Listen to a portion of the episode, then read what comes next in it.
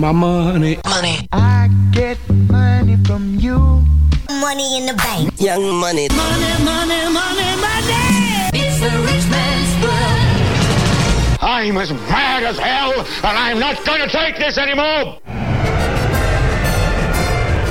World renowned financial advisor and best selling author Barry James Dyke will arm you with the truth. This is The Economic Warrior. Please note, the opinions expressed on this show are of the individuals who speak them, and not necessarily of Portsmouth Community Radio, its members, or Board of Trustees. And good morning or good afternoon, everybody. Happy Halloween uh, to uh, Handsome Phil and uh, my sidekick, Will Pierce. Uh, And the happy Halloween to you as well, Barry. yeah, and uh, uh, so we have a great guest with us uh, the this uh, this morning or this afternoon. They're going to have Chris Tobe. He was just on um, uh, PBS, PBS, yeah.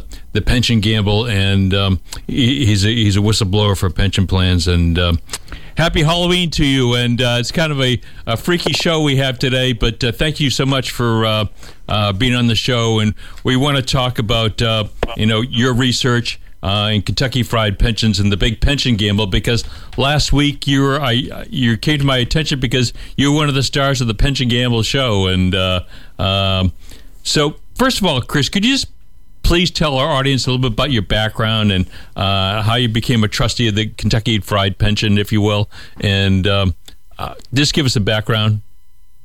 Yeah, I have a long, I have a long career, uh, mostly in the private sector and investments, and worked in banks for the first ten years of my career, and then in in the late '90s, I was hired by the Kentucky State Auditor to look at the pensions for the first time. This is in in 1998, so I wrote the first critical thing on our pensions in Kentucky well over 20 years ago. I worked for the auditor for three years and went back into the private sector for a while, and then after uh, about, uh, about seven or eight years later, I was put on the retirement board, um, uh, appointed by the governor to serve four years on the Kentucky Retirement Systems Board. And there, I was a you know a constant critic, and then uh, was basically forced off the board, and then I uh, became an SEC whistleblower on all the things we found. I found there, and then eventually wrote my book, uh, Kentucky Fried Pensions. And I've been doing consulting uh, for public pensions and and for legal cases involving public pensions um, ever since. Okay, so so the thing is, we want to talk about state Kentucky because Kentucky is kind of like the canary in the coal mine, and I'm, you know, it's it's uh, but it, it's horribly funded, like thirty three percent or thirty four percent. Chris, could you could you explain to our audience uh, what kind of uh, shape they're in and how it could be a harbinger of things to come? Uh, Kentucky is is um, you know thirty three percent is kind of an overall average of all the plans. The actually the one for state workers, which I was on the board and on, is about uh, eleven percent funded. So it's by far the worst in the country. Whereas uh, the others are more thirty and forty. So uh, they it, it's a combination of factors that that got Kentucky in this. Mostly it was. Um, not making the uh, actual required contributions. Um, and again, uh, there are you know uh, underperforming investments as well, and and and depends on your political view. Some people thought that some you know excess benefits were given out uh, over over the years as well. So there's just a lot of of different factors um, uh, going on, but it's mostly mostly uh, the majority was uh, to do with underfunding and, and other poor management decisions. Yeah. So there was a great article, by the way, done on, on the Intercept, and I tell people to Google that, uh, done by Gary Rivlin, who's actually been on the show. He's a great uh, reporter, and uh, yeah, Gary did a series of three articles: one on pensions overall, then one on Kentucky, and one on Illinois, all last week. And they really get into the investments. The PBS Frontline you know, again, that's television, and the and the screaming teachers made better TV than a talking head like me talking about investments. So my time, you know, you could they didn't you couldn't dig deep dig deep into it a TV like uh, Gary Rivlin did uh, in this in these articles, and I really suggest people to take a look at those. Did a great job. David Sirota also does a lot of good work in this area. You can look him up. Um, uh, again on this pension uh, investment uh, things that are going on in this country. Yeah, and I also I forwarded your your uh, uh, e- email information to a, friend of ours who has been on the show. A guy by the name of Steve Church uh, up mm-hmm. here in uh, New Hampshire. Uh, Chris, you'd like him. I call him. He's a recovering actuary and just a very bright guy, and uh, he's got some great numbers. So he'll be he's a numbers guy on on this stuff, but. Um, but what what kind of freaked me out is that in, in Gary Rivlin's article, you had the uh, the the board of trustees, and there was you were the only guy who knew anything really about investments on, on the board. Am I correct, Chris? Yeah, that's correct. Uh, and, and, again, but I don't want to overemphasize that because even even uh, even boards who have some uh, investment knowledge, if they're not independent and they're doing things for their friends, it isn't a good a good thing. So I was the only independent I was the only person of any investment expertise on the investment committee, and then uh, after I started asking too many questions, I was kicked off the investment committee, then put back on, and then eventually was not uh, named to a second term. Yeah, so they kicked you off the island for telling the truth. Is that kind of simple as put? Yeah, pretty much for asking too many questions about uh, pretty much high fee investments. Fees are fees are what's really driving uh, a lot of the stuff in public pensions. People uh, and, and PBS tried to make this a theme, and other people have that. You know, trustees are reaching for a return, and again, that's the official reason that you know that's the surface reason um, that, that uh, these private equity and hedge funds are being used. But under underlying it, I think these excessive fees, hundreds of millions in secret no bid contracts, that there are especially since Citizens United, a lot of these uh, Wall Street firms are finding ways to enrich uh, politicians. Yeah, and um, the thing is, is the uh, well, you know the numbers, and I've been following this. I, I guess the uh, University of uh, Maryland did a study, and I uh, on this state of Maryland did it. That overall, Chris, is that the um, the the placement of alternative investments. We're talking when uh, and uh, which are like private equity, hedge funds, commodities, distressed debt, that type of thing, have grown from. Uh, from six percent of plan assets in 2008 to like 26 percent, and I think was it Kentucky's up to like 29 percent? Uh, uh, am I correct? Or yeah, that's correct. And that study was done by Jeff Hooke, who is a Maryland guy who's done some very good work in that area. And uh, again, it, I don't think it's any coincidence that this explosion in mostly private equity and hedge funds coincide with uh, Citizens United. And then we have three private equity governors uh, now and a hedge fund governor in Kentucky. Yeah. So now has has Mitt Romney been elected yet? Or is it, he's, people in Utah say he's pretty much uh, a shoe in. So you got him. Oh no, no, that, that's not that's not counting the, the private equity Mitt Romney. This is the uh, Bruce Rauner, the private equity of Illinois, right? Illinois. Yeah. Uh, the uh, Baker, Charlie Baker, the private equity governor of Massachusetts, and Gina Raimondo, the private equity governor of Rhode Island. And what about the, the and the guy from Kentucky? He's a hedgie, isn't he? Yeah, he's got hedge fund. Yeah. so you know, it's just uh, and then uh, even uh, Illinois now. I guess it's it's one private equity guy fighting another. Who is it? Uh, it's Rauner uh, for reelection versus Pritzker. The Pritzker family, which is probably one of the wealthiest families in, in America. Yeah, I think he inherited most of his. He wasn't. He didn't make it off of public pensions like Rauner did.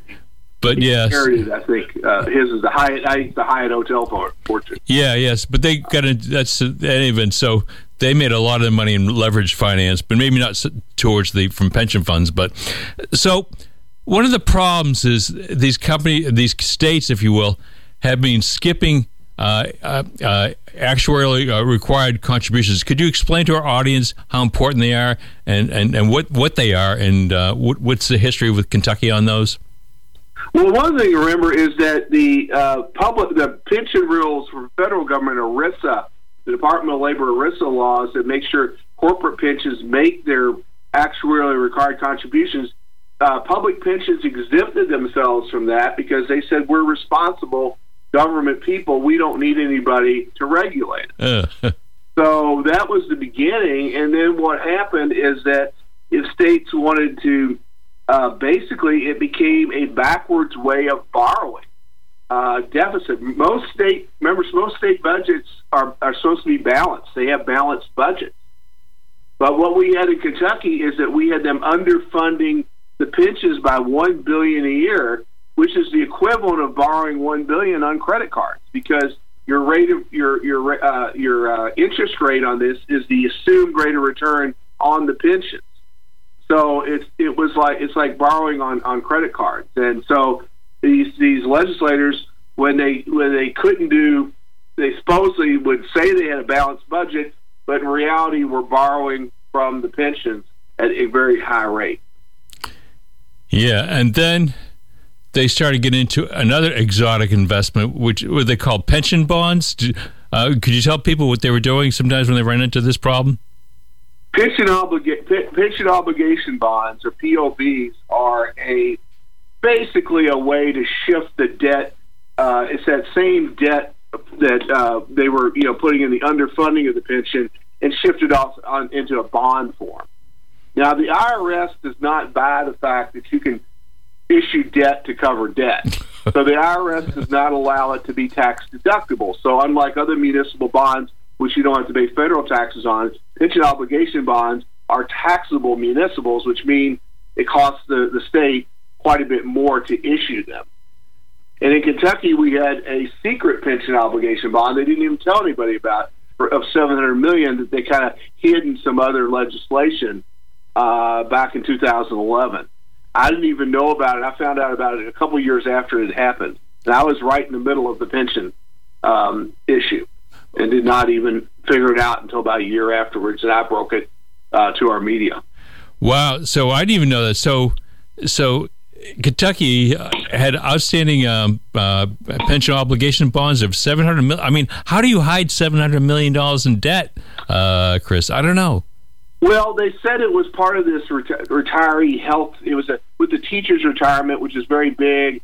It was it was said we were we were doing this kind of stuff to refix the health plan because they had stolen money from the retire. Because remember, uh, a lot of times in public, they're not only public pensions, but they provide health care for retirees. So there's another supplementary retiree health plan. And in Kentucky, they had stolen money from the health plan uh, to prop up the pension plan and the teachers, and so they had to put it back. And people thought they were borrowing for that, but they really had called it. They they borrowed more borrowed it and, and hid the fact they had issued seven hundred million dollar pension obligation bond. So well, you can, you know, when you have media who are not smart enough or don't ask enough questions, and you know, you got a culture of cover up and corruption like we have in states like in Kentucky and Illinois you get these type of things that happen. Now, one of the things which uh, I mean, and I saw I saw you on the PBS special, and it was good, but. I, you know, there's only so much you can say in an hour, uh, Chris, and and I, I always, I think they kind of danced around, uh, you know, the issue of the, you know, the private equity firms, the hedge funds, and involvement, and and are, are you? Is this getting you? You getting more calls from people like me about this problem because they get on TV? Because I, most people, if I, I have friends who are, are teachers and police people and so forth, and friends. And when I start talking about this stuff, they get really kind of um, angry with me or whatever, and uh, they really they're really kind of uninformed. Although, are people becoming more aware how bad this problem really is? Well, I think I think some are becoming aware, but even the you know the the teachers union the people who control these pensions are, I think, are raising money off of it. So they're actually fighting uh, transparency. I've seen some of these uh, unions and things fighting transparency on investments and on these private equity and hedge funds because I think they, you know, they may be somehow benefiting or raising money from those uh, those as well. Yeah. So you know, there's a lot of there's a lot of money out of you know in Kentucky alone, it's 200 million a year being paid out in fees these Wall Street firms in secret no bid contracts. Many of these contracts are offshore. They're in these uh, you know that you know it's not stocks and bonds. You know, for now, 30% of the investments. These are investments where you send 30 million dollars to the Caymans, and you don't know, and you I guess hope it comes back someday. Uh, no regulation. The private equity hedge funds to a point you can lease the get the performance numbers because they're made up of underlying securities most of the time. But private equity, uh, they allow accounting that allows the private equity firms to value their own um, holdings. They basically make up their own investment performance. Yeah, and no, that they can value them at a cost too, Chris. In other words, if I own a security, say like General Electric, you know, it's I have to market to market, you know, it uh, and if it's ten bucks a share, which it is, um, I have to market. But with private equity, if they invest twenty million dollars, they don't really have to even report the results for for a number of years. Am I correct? Well, they usually come up with an estimate every 12 months, but it seems to be it's whatever they want it to be because they make it up. It's mar- it's marked to mark to myth or mark to make believe or whatever you want to call it. uh, uh, so it's whatever they want it to be. And you know, when the markets are down, it tends to go down less than the market. Well, so you know, when they do these modeling, investment modeling, as you well know, it makes private equity appear not only to be um, uh, uh, you know uh, higher returns because they make up the returns, but but less risk because that's lower standard deviation because they smooth the returns. Again, this is something that Madoff did, um, you know, for years, and Madoff looked like one of the more conservative, solid investors because he made up his performance. So this is what I've noticed since the financial crisis, which began in 2007, 2008, and I, I know this another one coming. I just don't know when, Chris. Um, mm-hmm. uh, I don't know, but in any event, so what happened because these these these plans like Kentucky and, and, and most of these plans, all of them actually, they got hammered in 99, 2000, and 2007, 2008.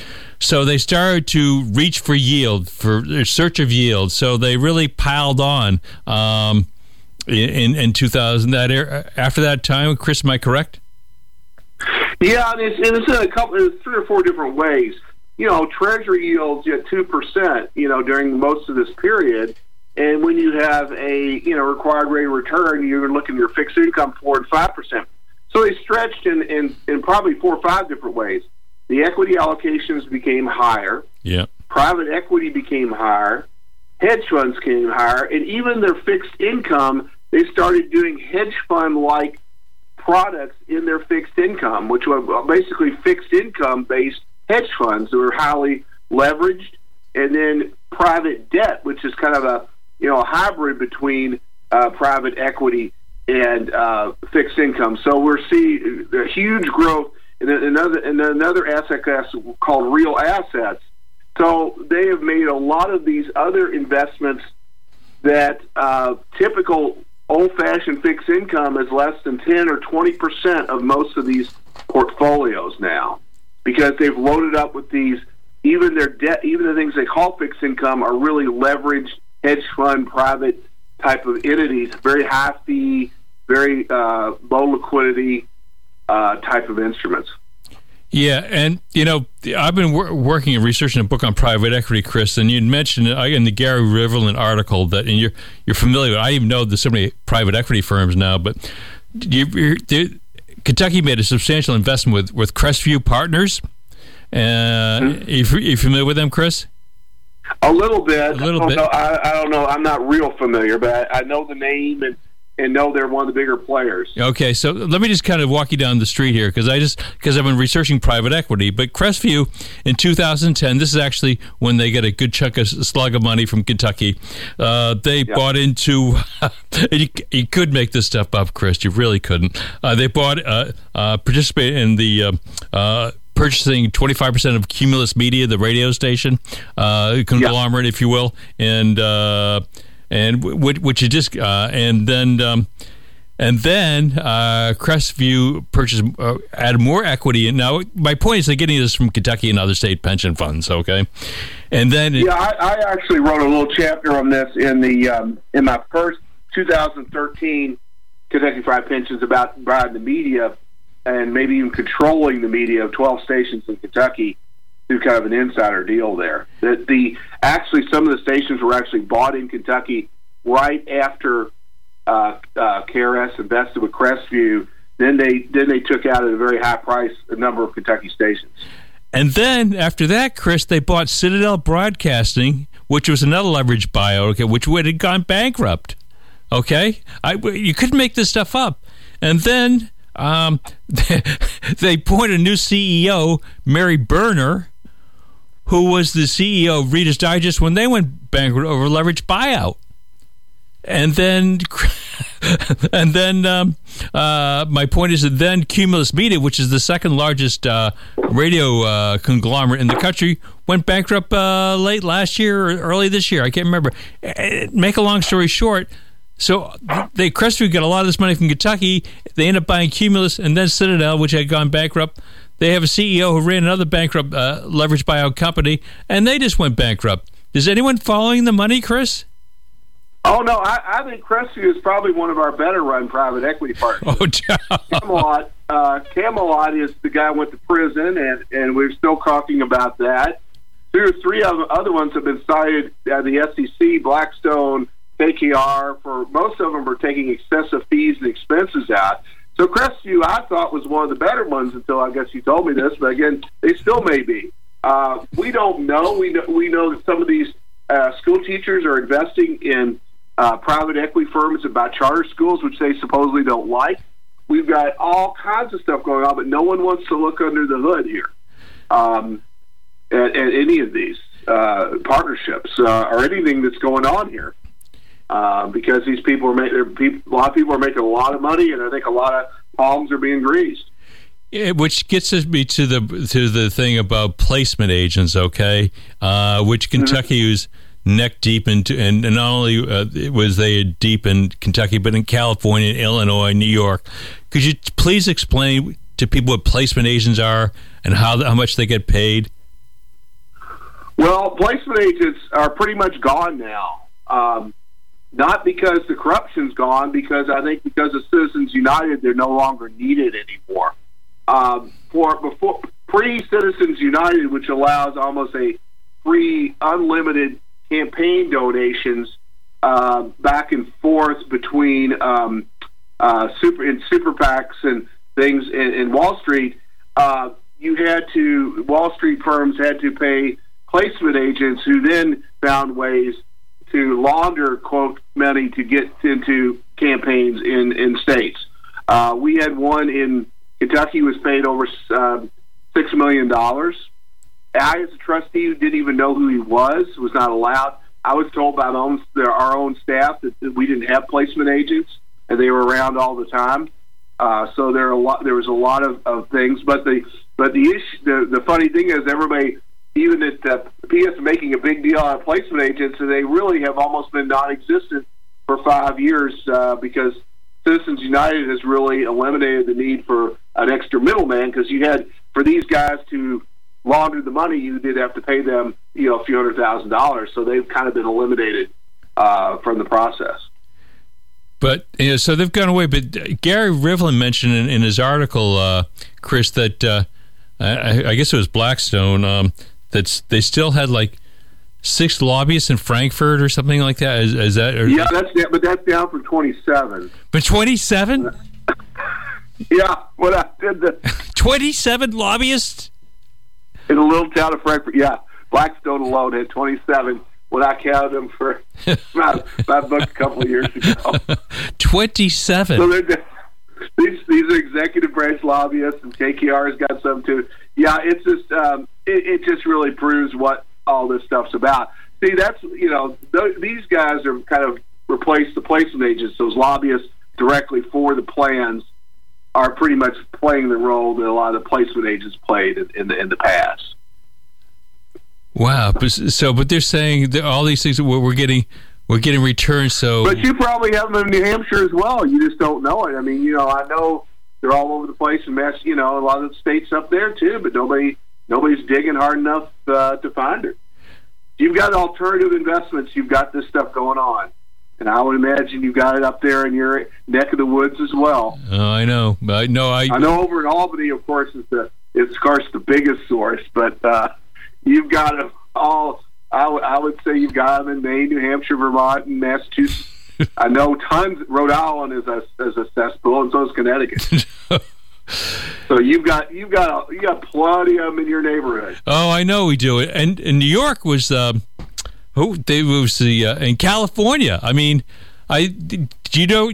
I know about the uh, the one in California with CalPERS, which was the uh, uh, uh, uh, Villalobos and Buenos Ristro. Do you remember that? Uh, oh yeah, yeah. They went to jail, and one, one's dead now. I mean, they they both went to prison for a while. Or one, or one, one died before he got to prison. I forgot, you know. But uh, oh yeah, they they were pretty well known, but it doesn't stop them. That California are still doing the same stuff out in CalPERS. It has it hadn't slowed them down a bit. Really? So yeah. So Black, Blackstone Blackstone spent two million dollars out in California to they were going to have legislation that would have prevented, I think, would have outlawed uh, some of these placements and, these, and some disclosure stuff. They spent over two million dollars lobbying in California. You know, and it's just uh, people. Uh, but let me ask you: Do you think people's knowledge of this stuff is? I mean, there's guys like you and me. Are kind of, I'm a kind of nerd about this, but do you think the, the public awareness has gone up at all, Chris? I mean, this is kind of discouraging. But, um, but what do you it, think? It, it hadn't gone. It, well, it, it, you know, it goes a little bit maybe, but not much. I'm finding that people are really totally. Well, what has happened is that the people who are most engaged in the pension are, you know, are the people getting the benefits.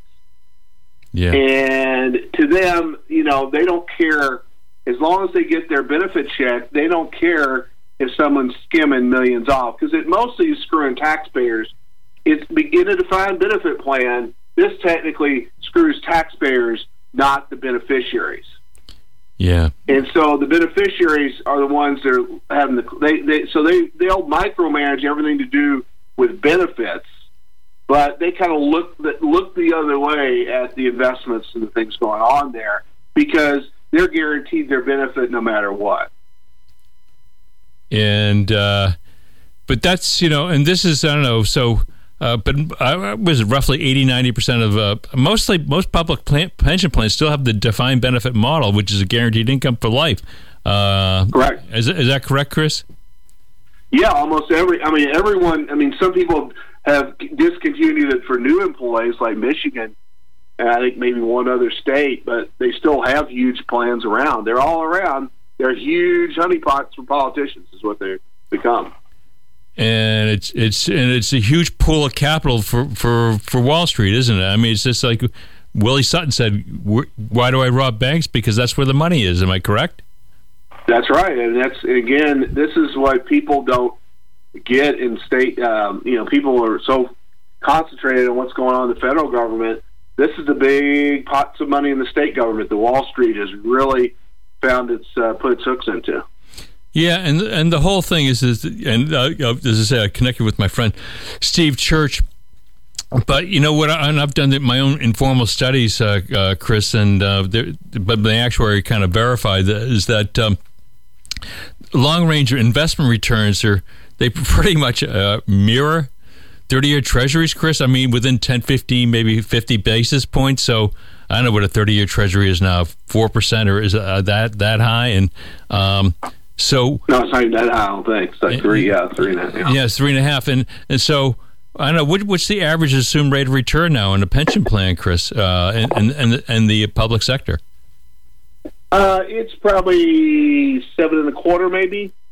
It's been going down. It was over seven and a half. It's probably maybe seven and a quarter now. Um, but the trouble is, what does that really mean? And it becomes very political and the the reason why Repu- Republicans, uh, the the Democratic establishment is against lowering these rates is because they feel that Republicans are doing it to kind of bankrupt the pensions themselves, make them appear so bad that you have to go insolvent and then cut benefits.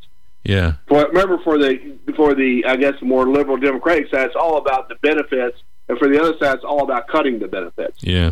And these are all seen as games to game the politics of whether to cut or not cut benefits.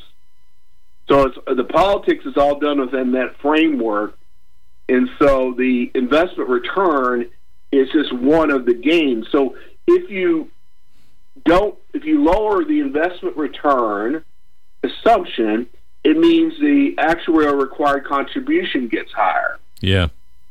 So what we've seen in Kentucky is they what they've done is they've they've raised done that, but what the, the municipalities have done and the states have done in response was to cut headcount of of current employees. Uh-huh. So then you have fewer employees paying in to support more retirees.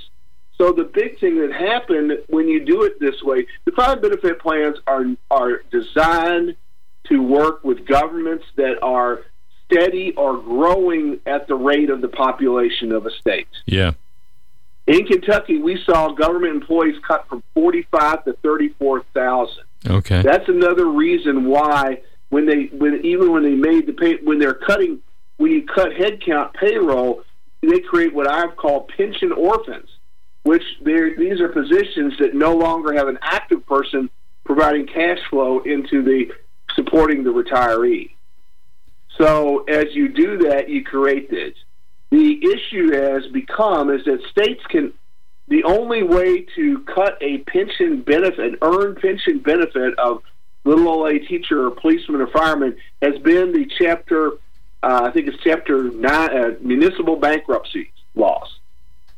And in Detroit, when they did, when they filed for bankruptcy, pensioners got 95 cents on the dollar, bondholders got 30 cents on the dollar. Now, Republic, Republicans have tried to switch that in Rhode Island, where the bondholders would go in front of the pension holders in a bankruptcy. Okay. What we've had happen in Kentucky is they've tried to force the some of the liability off of the state onto entities like school districts, and this is what Rauner tried to do in Illinois. School districts and city and counties, which can be forced into bankruptcy. So some people are seeing that. You know, I think there's an underlying also whole structural government thing going on here with pushing pushing municipalities, school districts into bankruptcy as well. So that's another big dynamic that's going on here behind the scenes. A, now another question is that, um, and so everyone makes money on this. Is the, the, the, the pensioners make money? Wall Street makes money on this. It's um, it's uh, the taxpayers are all getting hosed here, and, and it's uh, it, the, the taxpayers are getting hosed. And this is exactly what happened uh, in 2007, 2008. Um, I don't know. uh, Would you agree, Chris? I mean, it's uh, there seems to be more of the same. No, I, I think uh, as far as 2000, the pensions are far worse shape now than they were in 2007, 2008. I think it's different. I mean, I think it's it's bad. 2000, 2008. I mean, Kentucky pensions were in, were pretty good shape.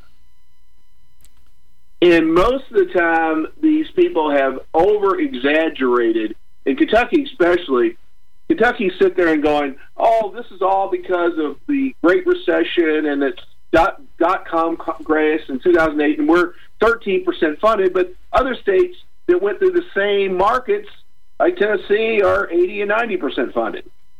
So, you know, the blaming on the invest on the, you know, normal crashes up and down the market, I think basically are are mostly BS.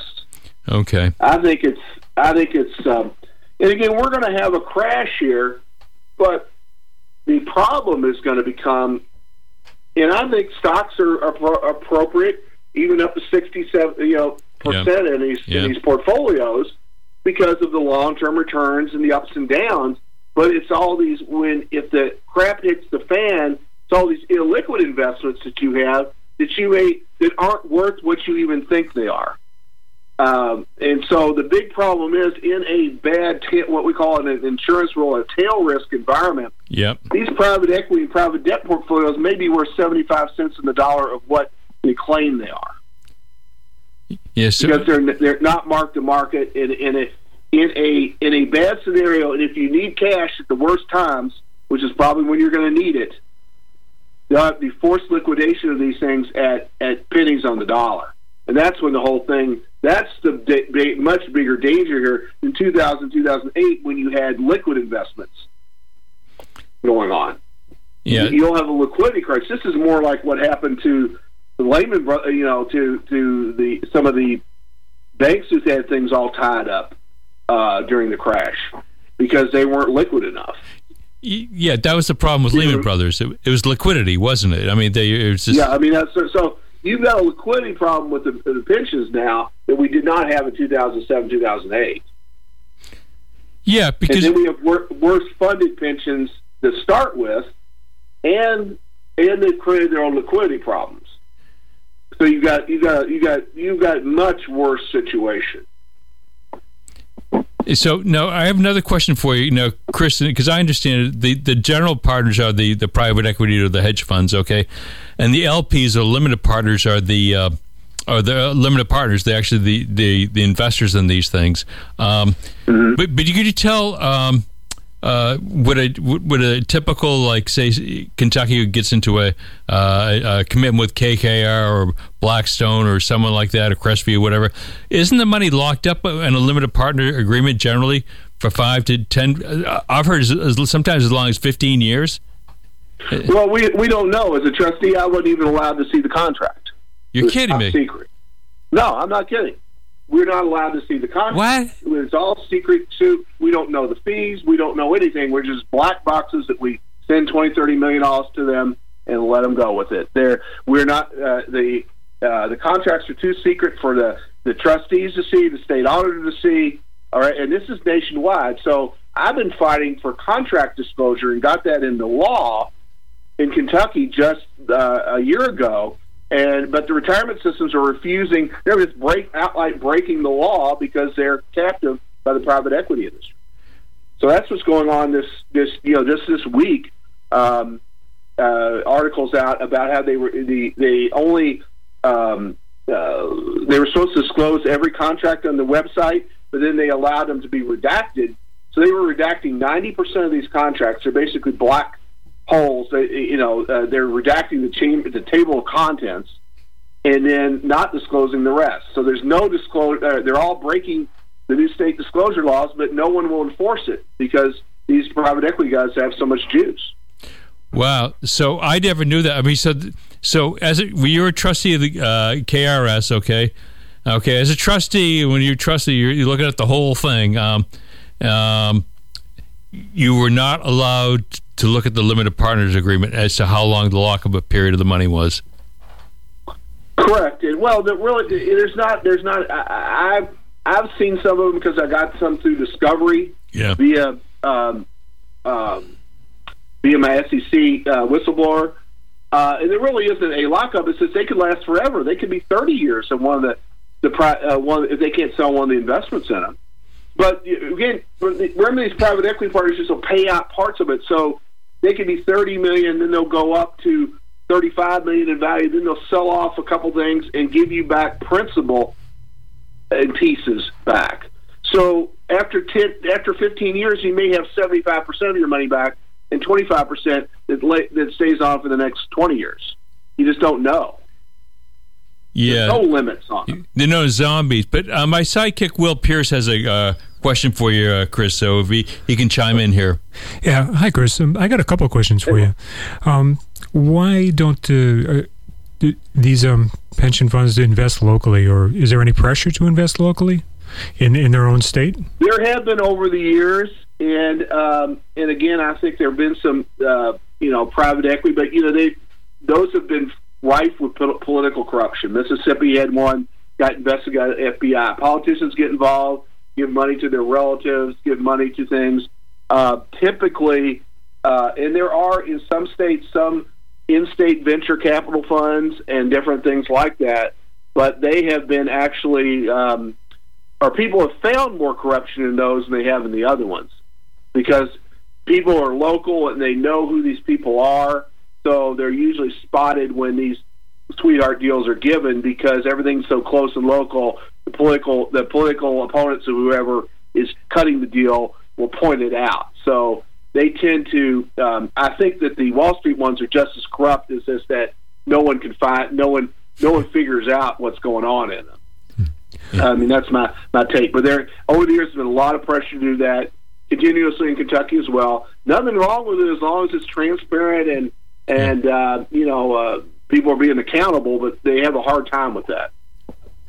Chris, what's it like being a whistleblower? And uh, was I mean, did you have faith in the F- SEC to uh, take your case? And what's, well, what's it like they, personally? They didn't really do anything with it. Um, uh, I really was disappointed with them. They They took it. They took. They they actually flew a lot of the people at the retirement systems up to New York and investigate them.